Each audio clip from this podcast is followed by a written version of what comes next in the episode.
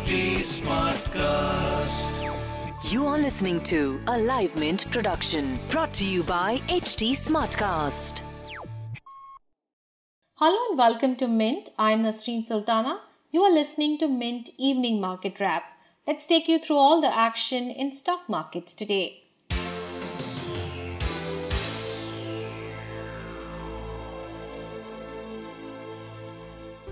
Indian markets ended flattish on Tuesday. In spite of trading positive for most part of the day, markets gave up all gains and ended flat with a negative bias.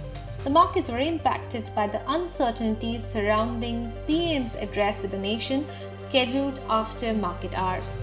Many cities are also extending their lockdowns, which has added to the uncertainty surrounding economic recovery. The BSE Sensex ended at 34,916, down 46 points or 0.13%.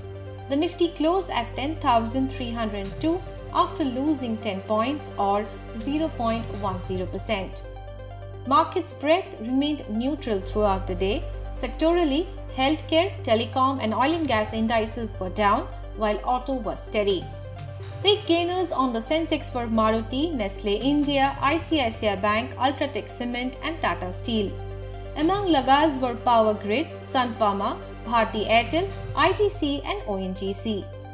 While addressing the nation today, Prime Minister Narendra Modi extended the benefits of Garib Kalyan Yojana till November 30th. The Union Ministry of Home Affairs also extended the lockdown in the containment zones throughout the country till 31st July.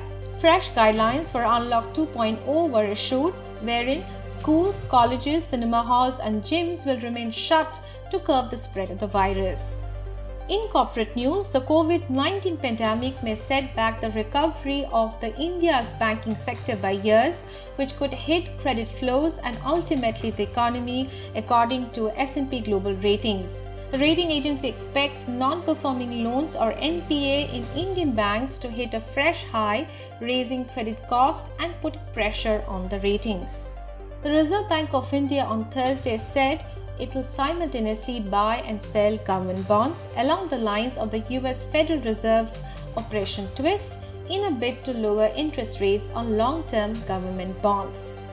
Meanwhile, advertisements worth millions of rupees have been stalled after the Indian government on Monday banned Chinese video making app TikTok. Big brands such as Pepsi, Puma, Clean and Clear, Flipkart, and Myntra, among others, were running their campaigns on the app, which has witnessed a 50% growth in ad revenue in the past one year.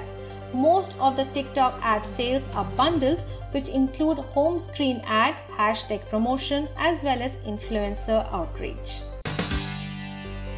Moving on to global news. Stocks in Asia Pacific rose on Tuesday as China's PMI index for June came in above expectation.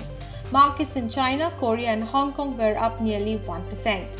Overall, the MSCI Asia excluding Japan index rose 0.62%. In other asset class news, Indian rupee was up 0.10% to end the day at 75.51 per dollar. The US dollar index was at 97.66. Oil prices declined in the afternoon of Asian trading hours with international benchmark Brent crude futures down 0.89% to $41.34 per barrel. That's all for now. I'll be back with market updates tomorrow. Thanks for tuning in.